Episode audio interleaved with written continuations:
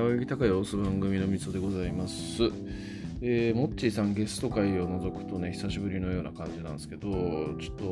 今日はね、あの、クソ父さんの感想、今まであんまり最近やってなかったんですけど、今日公開されたシャープ66学生時代に戻れるとしたら何部のこと何したいっていう話を聞いて、これがちょっとやばすぎたんで、ちょっとその 爆笑冷めやらぬ中で撮ってみようかなと思って、久しぶりにポチったというような感じなんでございますけど、えー、まず、林家カウペイさんっていう人のお便りの話なんですよね。名前からしてふざけてますよね。林家カウペイ。初代林家カウペイっつって言ってますけど 林家一門に怒られろっていう感じのね、名前でございますね。はい。で、まあ、その人が、部活で、学生時代に戻って部活でどういうシチュエーションでどういうことしたいかみたいな、そんな話をしていて、で、その人が自分だったらこうしたいっすって言ってきたことがまずいきなりぶっ飛んでて、こう書書道部じゃねえや、茶道部で2人でお茶を楽しんでいる中、こういきなりその、えー、先輩の女部長が、あの、脱いで四つん這いになりなさいって言って、で、四つん這いになったところで自分の一物で茶を垂れ始めるみたいな、そういうシチュエーションが、に興奮しますみたいな、そんな話をしていて、えー、いきなりぶっ飛んでる本当に何言ってんだこいつっていう感じの話でですね、えー、まずしょっぱなから笑ったっていう感じなんですよね。で、えー、その後こう今回原ちゃんがいないんですけど敏郎さんがね原ちゃんもさ昔さなんかこう自分の一物を使って変なことやり始めたっていうことがあってさつって。でそんなエピソードを話し始めたんですけどそれがこうえー、ラーメン屋の路面店かなんかで、えー、夜9時ぐらいにもかかわらずその駐車場でいきなり全裸でバスケバスケのドリブルをし始めるみたいなそういう気候に走り始め、えー、敏郎さんが見かねていやもうちょっとこれまだ人いっぱいいるしさあの街道沿いだから丸見えだからっつってなんか車の中に押し込んだらしいんですね。でその後車を走らせてこう助手席にいる全裸の原ちゃんにふと目をやったら原ちゃんのチンコがこうギンギンになっていると「え？っ?」て言って敏郎さんが言ったらそのチンコをおもむろにこう掴んでで1足2足、えー、ニュートラルみたいなそういうことをし始めたみたいな話をしていて、えー、でそれに対してその話を聞いた後のよだっちの一言が「えー、原ちゃんさ、シャブやってんの？みたいな感じのことを言ったという感じでですね、ちょっとこのエピソードトークがマジで面白くて爆笑しましたね。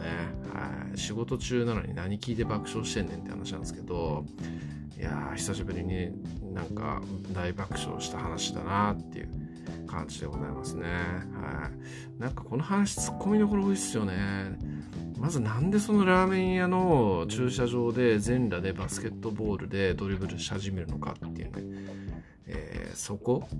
これい原ちゃん酔っ払うとやべえみたいな話はあるんで多分酔っ払ってたんでしょうけどまず全裸になる時点で止めないっていうのがまずおかしな話で、えー、バスケでドリブルをし始めるまでの間敏郎さんは一体何をしていたのかっていうそういうところの問題とツッコミどころもあるよなっていう感がねありますよね。で、あと、こう、ね、えー、酔っ払ってんのにいきなりギンギンになる原ちゃんは一体何を想像してギンギンになったのかっていうね。ネタのためにギンギンになるっていう下半身持ってたらそれすげえなって感じに思いますよね。でちなみにこの話ってね、僕20年ぐらい前にも聞いたことがあって、えー、っとね、ナインティナインもね、あの岡村さんが、えー、めちゃイケかなんかのロケバスの中でなんかもう超疲れ切っている状態でこうもう半分寝てたらしいんですよね。で矢部さんがふと岡村さんの方を見ると、えー、チンコがギンギンになっていたと。でえー、そしたら岡村さんがいきなりおもむろに脱ぎ出して同じく1足2足3足ニュートラルみたいなことをやり始めたみたいなことを「ナイナイのオールナイトニッポン」で喋っていてその時もね爆笑してましたけど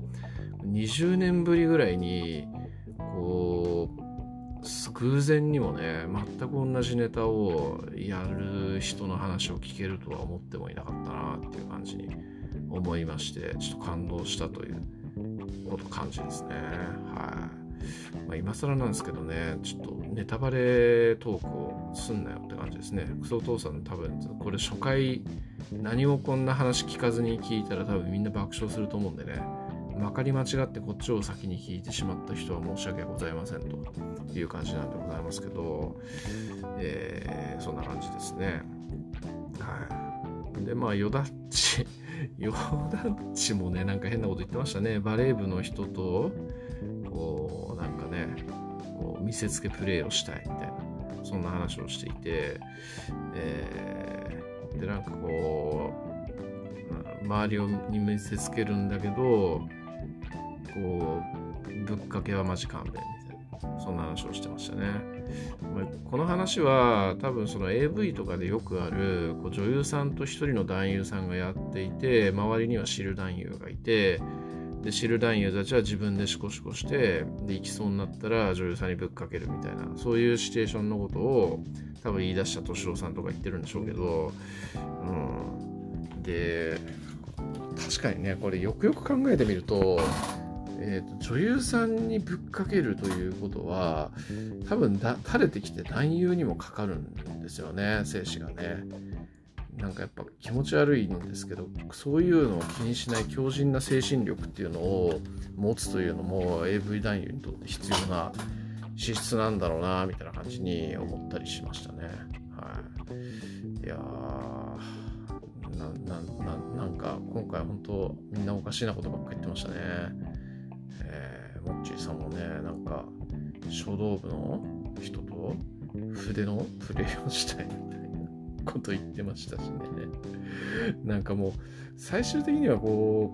う、AV のシチュエーションで、どういう AV だったら、